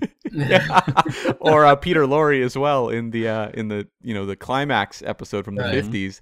So it I it was again just really appreciated that they had entirely different tact on that character and really made him come to life. Um, what about you, Scott? I was thinking about it whilst you two were just talking there, but I, I think I'm going to go for Eva Green. Mm-hmm. Actually, mm-hmm. I, I agree with Raymond. I like Daniel Craig sells the film. Oh yeah, there is everything is on that guy's shoulders, and he's got big shoulders, so I think he carries it pretty well. uh, but like Eva is, I think, the heart of the film. Mm-hmm. And there's a moment that drew me back in my second watch today when when um, Bond drops off the dress, and then she drops off the dinner jacket, and there's dinner jackets, and then there's dinner jackets. And Bond puts it on, and it's the first time you see him in a tux, and it's kind of like a big reveal for the film. It's not really scored heavily, doesn't it's not a heavy moment, but she just peeks around the corner and just smiles at him looking at himself in the mirror. It's like a little bit a little fun way of disarming the character, making it kind of funny and but not like ha ha ha funny. It's it's just really nice. I I still have problems with how the Vesper character is sort of wrapped up at the end, but that's not on Eva Green. That's more of a I just have trouble with that character's arc personally. Mm-hmm. Um, but yeah, Eva Green all the way for me. But what about you, Cam? I also it's the Eva Green performance. I think just like really not only just carries through this movie, but also hangs over all the you know Craig films to come, and it's like I think just the the intelligence of the filmmakers to have scenes like you know where she's in shock after the fight on the floor of the shower and they're sitting in there. Like you didn't get scenes like that traditionally in Bond movies. Like there's a vulnerability to that relationship that really works. But I think one of the most genius moves they made, period, was like in her first scene on the train was where her and um, Bond like size each other up, and um, like Bond isn't particularly right in sizing her up uh, like he's talking about, you know, how she's single and all this sort of stuff. And um, it's like elements like that, I think, are really smartly worked in. The fact that throughout the movie, you don't know who her character is, but also at the same time, you know, Bond is saying, like, this is a character with no tells. And we are genuinely surprised, I think, by the reveal. Like, they're using well worn source material, so anyone who had read the book knew ultimately where that character was going to go. But if you hadn't read it, I don't think you would have seen necessarily where it was going to go. And I think they do a very good job working in kind of the theme of like Bond's relationship with women, the way that like, you know, you have the, the death of um, Solange earlier in the movie. And then you realize like that what Bond, what can happen when Bond is involved with women, but then how he emotionally reacts by the end of this story um, and the coldness that he brings on initially. And so like, it's the way that they manage to balance that relationship that I think is so effective. And Eva Green just consistently works. And just the idea of basically people showing their hand is a theme carried through the entire movie. And the idea of reveals nice. tied into the poker. Yeah. We interrupt this program to bring you a special report. Calling all agents. Independent podcasting, much like the spy game, requires considerable resources, whether it's research, equipment, hosting, or of course constructing a top secret volcano lair we're putting out the call for your support. That's right. As you may know, we've activated the Spy Hards Patreon, home of our ever growing lineup of Agents in the Field episodes where we decode non spy films from your favorite spy actors and full film commentaries with more intel than a Basil exposition briefing. Cam, what have we got in our crosshairs this month? Well, Scott, we're continuing with the Dirty Harry franchise with 1973's Magnum Force. So do you feel lucky, punk? Well, do ya? And if that sounds delicious, then become a true spy hard today and join the circus at patreon.com slash spyhards. But before this message self-destructs, Cam, resume the spy jinx.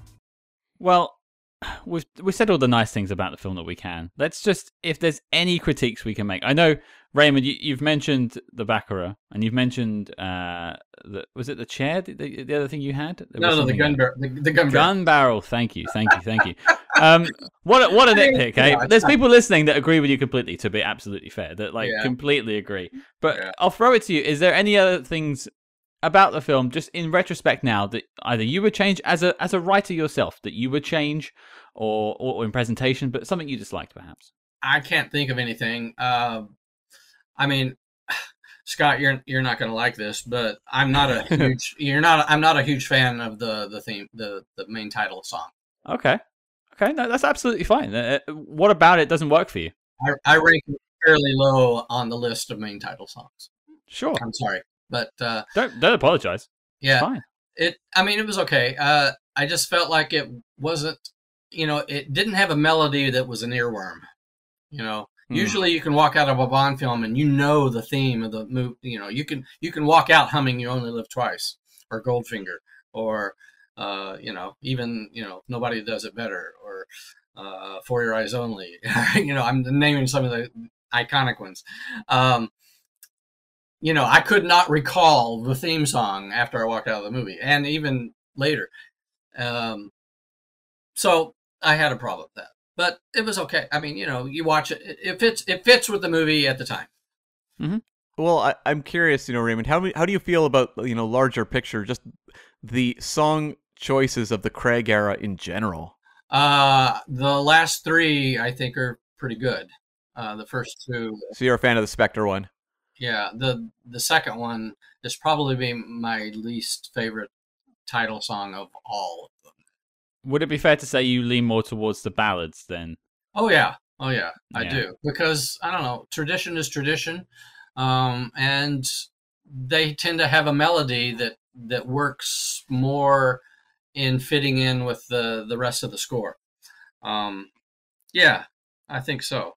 Uh, I'm I'm not sure about rock and roll as a it- you know heavy heavy metal guitar uh, working really. Uh, I mean, there was "Live and Let Die," but that was different. That wasn't just you know in your face electric guitar. It also Um, has a reggae breakdown section, so like yeah, yeah, yeah, exactly. it's all over the place. Yeah, I mean, but it was also orchestral, real, very Mhm. orchestral. Um, so th- that was kind of jarring for me um, with that kind of hard rock sound. And then, then the rap, the rapping of the next one was really jarring. So, yeah, but They took uh, a swing. Yeah, You know, they I- tried.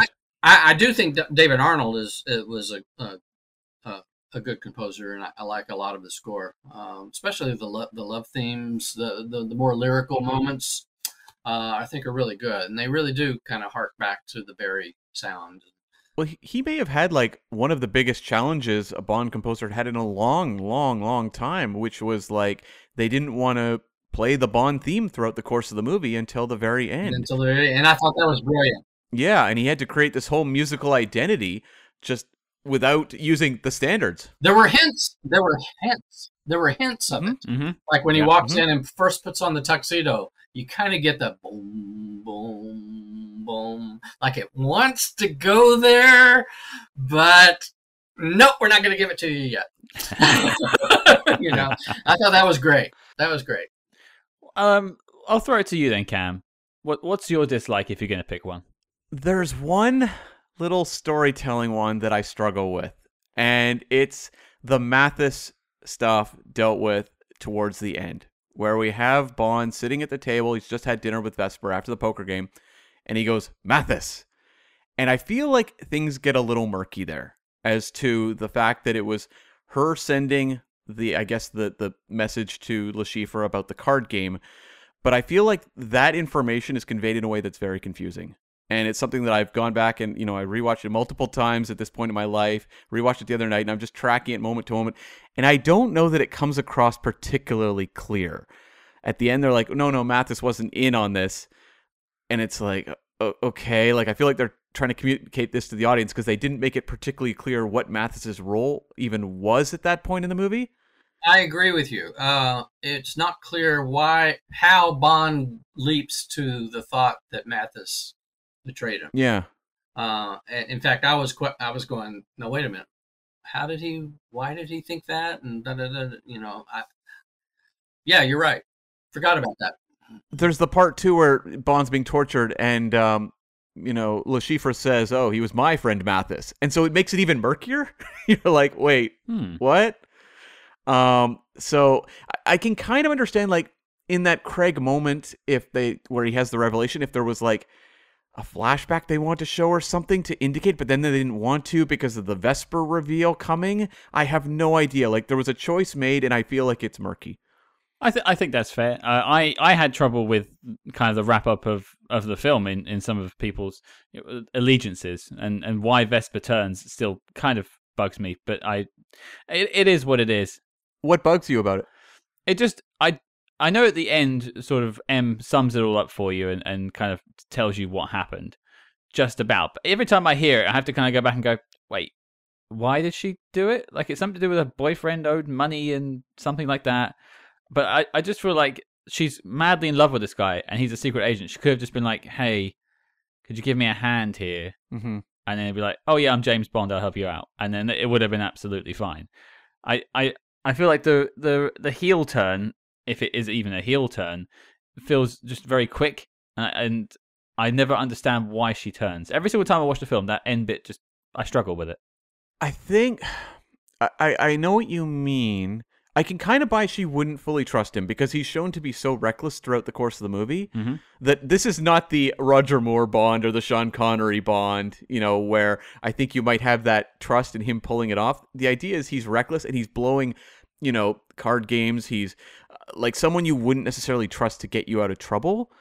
But I, I think like it's I can completely buy that, you know, she's in love with this boyfriend and is going to do this to save him. Like that works for me. It's kind of the line tossed off by Judi Dench at the end where she says, "Well, she was, you know, trying to save you. That's why she did was doing it," which is entirely like I feel like an assumption on the uh, Judi Dench M's part. But uh, yeah, um, it, it works for me. But it is, I think, something that one could easily find quibbles with. And my only quibble I was going to bring up is actually, you know, Raymond took my music. Hmm. I'm going to take Raymond's tanker chase scene in the airport. Oh, For me, it doesn't particularly work. I don't like it that much. It feels like it could be any action film.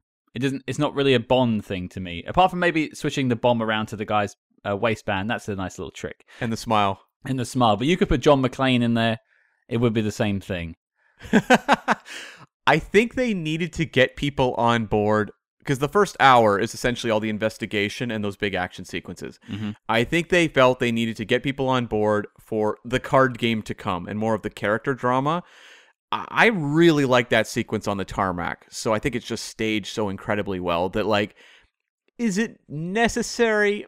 I mean, maybe not, but I find it so propulsive and exciting that I don't care. I just don't care. It's interesting though. It's the um, first of I guess two times where a Bond villain is going to dress up like a police officer to evade capture. We will see that again in Skyfall. Very true.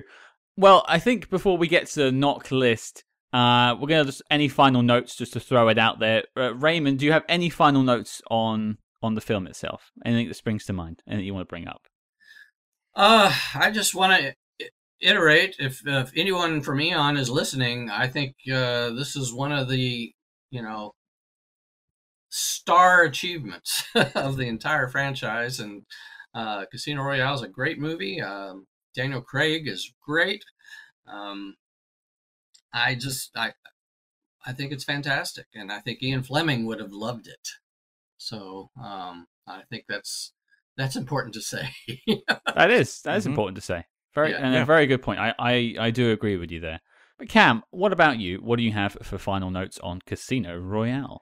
So to me, like, there's a lot of elements to me that also work um, really unbelievably well. And when you're talking about Casino Royale, it's so hard to get granular because you're just more so impressed by the whole package. And we've talked about why that package works so well. Yeah, you are. Yeah, that's right.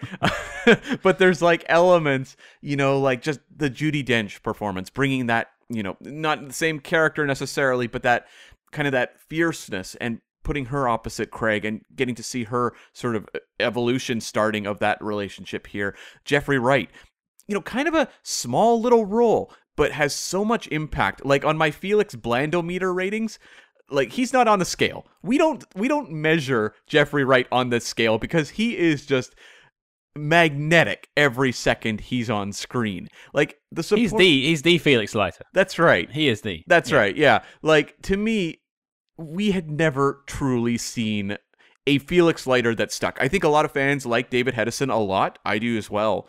But if you ask a very casual Bond fan about Felix Leiter, you're going to get blank stares. And I think after Jeffrey Wright took over, that's not the case. I'm not sure I completely agree. I think he had a couple of just he was there for a little bit performances during his time with Craig. But Maybe the second one. The second one. Yeah, Yeah. that's what I'm thinking of. But it, in this one and No Time to Die, actually, I think both standout performances. Uh, And yeah, let's just go back to M. We skipped past Judi Dench coming back to the role. You know, sorry, continuity nerds, but this is a different M, played by the same actor. But uh, I, I do find it interesting that Bond does say, "Oh, I didn't know M stood for," and it was implied that it was an M. So I'm going to say M stands for mother, and it's all connected to 1998's The Avengers. I think you just uh, broke the movie, Scott. You may have broken all cinema with that one. Uh, Yeah. Any reference to the Avengers, yeah. Um, but just like there's so many like little touches in this movie that make it all kind of work. Um, the fact that like the villains aren't dumb.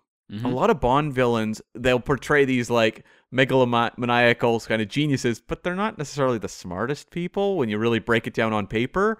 Um, look at Goldfinger just like hanging out with Bond at like a horse ranch throughout the course of the movie. It's like, just kill this guy. but like, you know, you look at like even like kind of minor villain characters. Uh, for example, Carter at, at the start, who's like touching his ear. They pick up on that. They clock this guy as a spy. You also see when like you know the warlord um, shows up in the hotel to you know try to get his money back from Le Chiffre, and Bond is kind of like trying to put on this act of like you know making out with Vesper in the hallway so they don't look at him. That warlord spots that earpiece in his ear. Like it's very observant, dangerous villains who aren't portrayed dumb. They are not like disposable henchmen that like populate so many other Bond films. It kind of raises the level of tension of the movie by having villains who are able to kind of, you know, sniff out like Bond being a potential adversary. I I completely agree with the portrayal of the villains being very strong in this. I it wasn't something I brought up in the dislikes, and I, I don't know if Raymond agrees or not, but you know, I thought that um, one of the things this film struggled with is not having a central villain. Right. Like if you're going to pick it apart, like Le Chiffre is kind of the central villain. You've got Mads Mikkelsen. It's a big casting. It's probably the central villain. Most people will say, but he's off at like the hour and forty minute mark, and there's still another forty minutes left of the film. Yeah, the villain is more, I think, the like the larger criminal conspiracy because Mr. White is a strong element throughout this movie as well, who we haven't mentioned. Jesper Christensen kicking off what is going to be, I think, a very effective ongoing villain arc and used very sparsely, but very effectively. So I, I feel like the Chiffre is such a small part of a larger picture that it's more about Bond exposing something, and they aren't using the term, you know, Spectre by name yet, but that's kind of what they're hinting towards.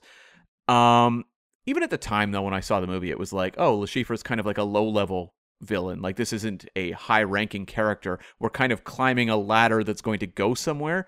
The sense of serialization was, I think, made very clear for moment one in this particular reboot. Like, I think you knew that they were going to build to something. So I don't hold it against the movie, but yeah, in comparison to other Bond movies, like uh, Le Chiffre is not Hugo Drax, you know, there from the beginning to the end. No, I, but in terms of as as we've all spelled out through this episode, these are minor gripes, and it's Mhm. really hard to pick any major flaw with this film because I don't think there is any. Yeah. Um. Another note I had was, you know, the Italian like recovery center Bond goes to after his traumatic torture. hmm Did you recognize that place? I thought I did actually. I haven't looked it up, and I was going to. But is it connected to a certain Cary Grant film? It is. Uh, I don't. I don't think so. But um, the more obvious comparison is the place is called, and I'm going to butcher the name, so I apologize to any Italian speakers. Villa del Balbianello. Um, and uh, yeah, that, I'm sorry, folks. I want to apologize, but nonetheless, that was the. I'm sorry. Yeah, yeah, we're all sorry. that was the location of Naboo from the Star Wars prequels. That's the Ah. that view that he has is basically where you saw Anakin and Padme holding hands getting married at the end of episode 2 and it's featured throughout those prequels. Ah, okay. Okay. I'll have to look. I, I was thinking of the uh, Cary Grant film To Catch a Thief. Oh, that was all in the south of France, I think. I don't think they went to Italy. Okay. It does have very nice vistas like that, though, with like large rivers. Hmm. That was probably where I got the connection. Uh, also, a travelogue film. Yeah. Funnily enough. Yeah. Yeah. Um, couple other just little notes I had. The idea of like this being kind of the first reactive Bond as an action character. When you look at the other ones, Bond is very poised and cool. Um, he rarely seems to kind of be potentially, you know, scared or alarmed or anything. Like it's always a sense of Bond's in cool, kind of in control mode.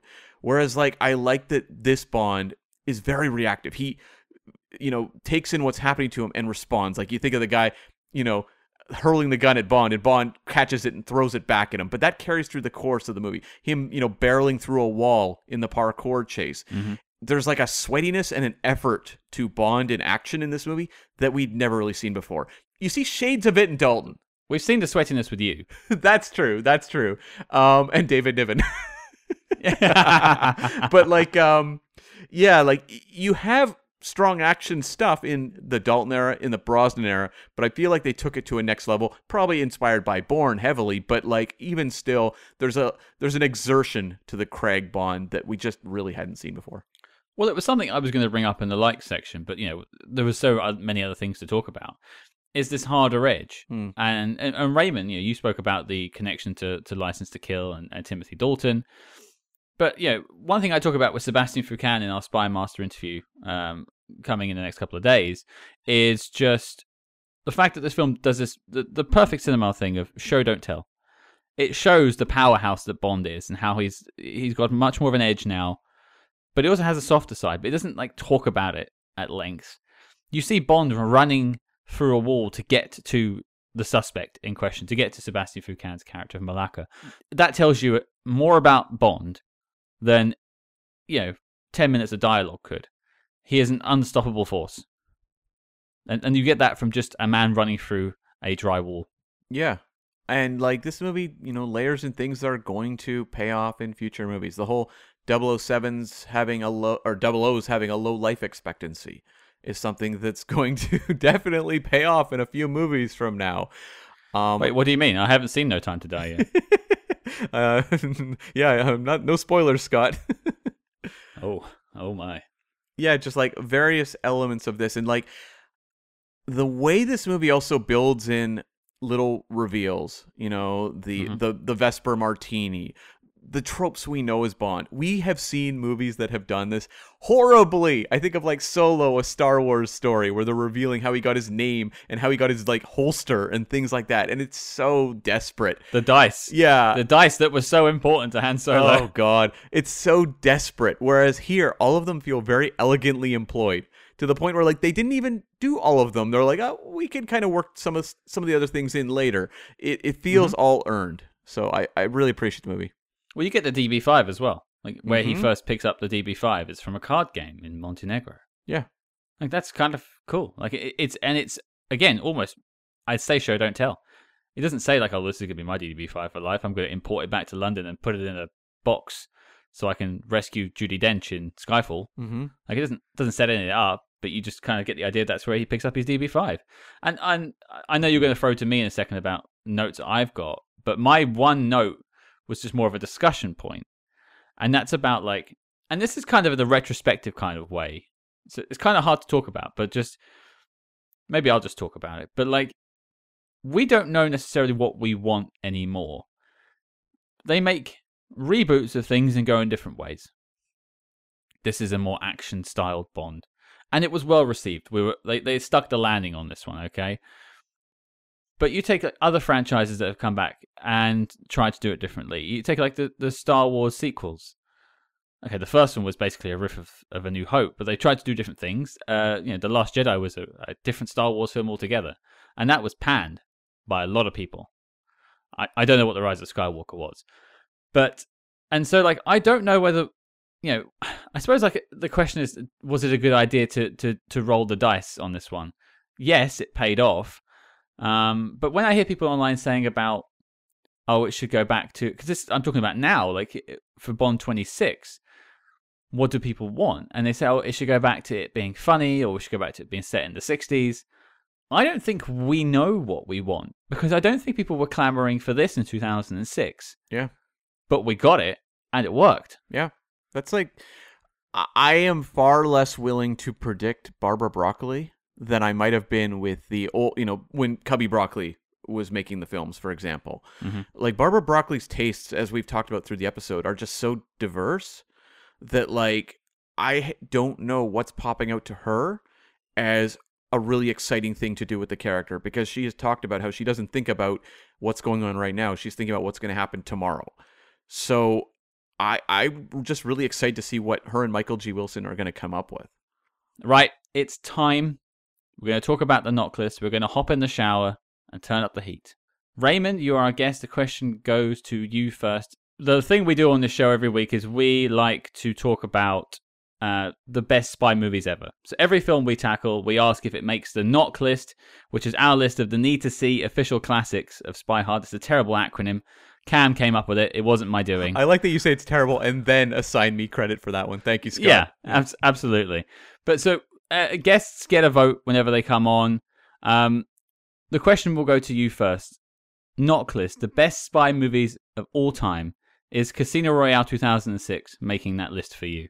Absolutely, it would. I think it would. I wish I'd known this question earlier. I would have prepared a list. Um, but uh, you know, I can go back to the 1930s for for good spy movies. Um, But uh, some of my favorites would be, you know, Man Who Knew Too Much by Hitchcock, The 39 Steps by Hitchcock, The Lady Vanishes by Hitchcock. Um, Notorious. Notorious. Mhm. Notorious is one of my favorites. Um, Odd Man Out um, is terrific. Uh, the Third Man. Um, there's some there's some wonderful stuff. Um, gosh. Um, and then you know in the '60s, even though you know, well, From Russia with Love, Doctor No from Russia with Love would be up there. Um, I would. They are on the list. Yeah, yeah. I would put the Ipcress file in there. Um, Damn right. I'm with you, Raymond. uh, I would put, I would actually put Our Man Flint in there for fun. Um, yeah. Yep. Hey. Yep, Yes. that made the list. Yep. yeah, yeah. Uh, I put the Parallax View in there.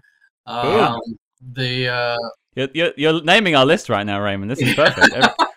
Uh, the um, uh, uh, gosh, the name's uh, escaping me now. Uh, the Robert Redford one in the seventies. Uh, um, Three Days of the Condor. Three Days of the Mhm. Condor. Uh, Yes, that one. Um, uh, terrific stuff. Um, gosh, um, I wish I'd. Yeah, if I'd known, I would have made a a, a, a list. So- You've really validated our show. Thank you. Yeah, you've made you've made us feel good about choosing these films too. Like a, a man who talk who's written books about spies says these are the best ones, and so do we. So that's that's good. Yeah, I'll, I'll, the, spy, who came, the spy who came in from the cold. well, I'll um, um, what I'll do, I'll drop you an email, and you can send me your top ones, and I'll put them online, and we can we can compare notes and see what people think. Okay. Um, There you go. Well, that sounds like a yes from you, Raymond. Cam, what about you? Big yes. Like there is no Yes. shadow of a doubt in my mind that Casino Royale belongs on the list. Um, there's been debate about some of the, especially some of those Connery ones like You Only Live Twice or Thunderball, where it became much more of a discussion of iconography and sort of the movie's importance in pop culture and things like that. Sure. To me, Casino Royale doesn't need any of that. It has it. It definitely, you know, Batman Begins may have, um, you know, kicked off kind of the, the gritty kind of reboot trend. Mhm. Casino Royale continued in that and really delivered. But like, I don't even need to examine any of that. All that I can put aside and say purely as a movie, as a two and a half hour drama, as a Bond adventure, as an action movie, as a character piece. It all is just so solidly entertaining and just unbel- unbelievably elegant. So to me, big time, yes, it's on the NOC list 100%. Right, well, that's two yeses. So, congratulations, gents. The film has made the list, but I still get a vote. So, here is my two cents Casino Royale 67 is much better than this film. I'm kidding. Of course, it's making the NOC list. This is, I said it earlier, it's a watershed moment in Bond history. There's only a few Goldfinger, Goldeneye, On Her Majesty's Secret Service, and probably this. Yeah, and I think even when you look at like cultural impact, I think it's Goldfinger. Thunderball's debatable because it was a huge phenomenon, but how much of that is because of the success of of, of Goldfinger, right? Like it, it's tough Yeah. to say, right? Like Riding the wave. Exactly. Pardon the pun. exactly. Like I think that you could really make an argument that uh, Casino Royale is the next biggest thing after Goldfinger. I think one of the matches is important too because it's the first one without Sean Connery. It is, but like not popular in its time, and it's one that is more popular with like Bond fans versus like your average, you know, Bond watcher. Yeah. Well, let's make it simple. It's a yes from me too. How could it not be a yes? It is potentially one of the greatest spy movies of all time, let alone one of the greatest Bond movies of all time. And so, with that, three yeses. Of course, Casino Royale 2006 is making the NOC list, and as such, the dossier on the film is complete and filed as classified. Well, Raymond, I want to thank you for joining us this week to talk about Bond, the 60th anniversary. What a big week. But before we let you go, what is it you're currently working on at the moment? Well, I have a new book coming out October 4th here in the States. Um, it's called The Mad, Mad Murders of Marigold Way. Uh, it is a dark comedy about a murder that takes place uh, right at the beginning of the pandemic. I wrote it in May 2020, and that's when it takes place. Uh, well, I started it in May. That's when it takes place. Uh, and it takes place in my neighborhood, although I've changed the name to protect the guilty. Um, and it's a, I tried to do a Coen Brothers style, you know, crime story. Mm-hmm. So it's got this sort of twisted absurdity to it that's, you know, hopefully funny. um, and uh, I think it's one of my favorite books I've written, and uh, it's coming out soon. So um, it'll be available on ebook and hardcover, and a month later on audiobook. Well, we'll uh, we'll put links to that in the show notes below, so people can find that uh, online and get a copy, of course. And I'll be grabbing one too. And you know, online, where can people find you? Like a website or Twitter, Instagram? Where where are you hanging around? Uh, well, RaymondBenson.com is my website. Uh, you can always find stuff there. Uh, my Facebook gets a lot of action. Uh, I have a personal page and an author page. The personal page is where all the action is, really. So uh, find me on there. Um, the author page is more just sort of announcements. Uh, Twitter is at Raymond Benson, and um, you'll find me there too. Perfect. So yeah, we'll, we'll connect that all in the show notes below. And again, Raymond, thank you for taking the time to talk with us this week. It's been an absolute pleasure thanks a lot. This was a lot of fun, and uh, I enjoyed it. Yeah, I'd, I'd come on again. cool. We'll have you back. Don't worry. We've still got some Hitchcocks to tackle. Yeah, we've got plenty of Hitchcocks to go. Absolutely. Well, there you go, folks. We want to thank Raymond again for stepping in to the breach. I couldn't have thought of a better person to have on the show to lead us into the Daniel Craig era and to deal with such a an important Bond movie. Definitely. But the party does not stop here. It's the 60th anniversary of James Bond, so we thought we would roll out the gold carpet and really celebrate Casino Royale. So we have two Spy Master interviews for you. Coming this Friday, the next episode release, we are sitting down with Carter himself, Mr. Joseph Millson. Hopefully, he's not got his finger in his ear when he speaks to us, but uh, yeah, it's looking to be a really fun chat with him. And that's followed hot on the heels with Mr. Sébastien Foucan, who plays Mollaka, who you will know from that crane sequence uh, as the man running away from James Bond. And I mean, if you look at the chap's credentials, he basically invented free running. There's a lot to discuss, and it is a fantastic discussion with a lot of behind the scenes insight as to how that scene was put together. Uh, yeah, do not miss out on that. That's coming next Tuesday from this release point. Uh, but Cam, I believe we have one last present for everyone. Yes, we are going to do a review of the 1954 television adaptation of Casino Royale from the TV series Climax. You know, we've talked about Casino Royale 67. We've talked about 2006. Let's go back to the origins when Barry Nelson was James Bond, or Jimmy Bond, as I believe he was called. Yes, I mean, it, we'll be discussing where this started, where the, the first adaptation of Casino Royale, and with that, we will be creating a trilogy of Casino Royale reviews. You can choose your favorite of the bunch. It'll just be me and Cam for this one. Uh, it's only a short episode, I think, about 50 odd minutes, because it's, of course, a TV show. Although keen listeners will know this does open the floodgates to more TV specials in the future. Hmm. Uh, that uh, I, I, may regret opening these floodgates, uh, but then again, we did talk about the Harry Palmer TV movies. That is also true. We did.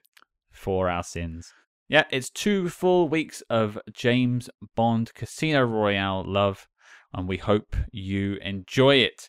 Uh, and if you do enjoy what you hear on the show, please consider sharing the show, telling your friends, and leaving us a five star review wherever you get your podcast. It helps us share even more James Bond love. As we like to say, we are the worst kept secret in spies. Hmm. Uh, and do not forget to follow us discreetly on social media at Spyhards. That's S P Y H A R D S on Facebook, Twitter, and Instagram. But Until next week, Cam, I've got a little, little itch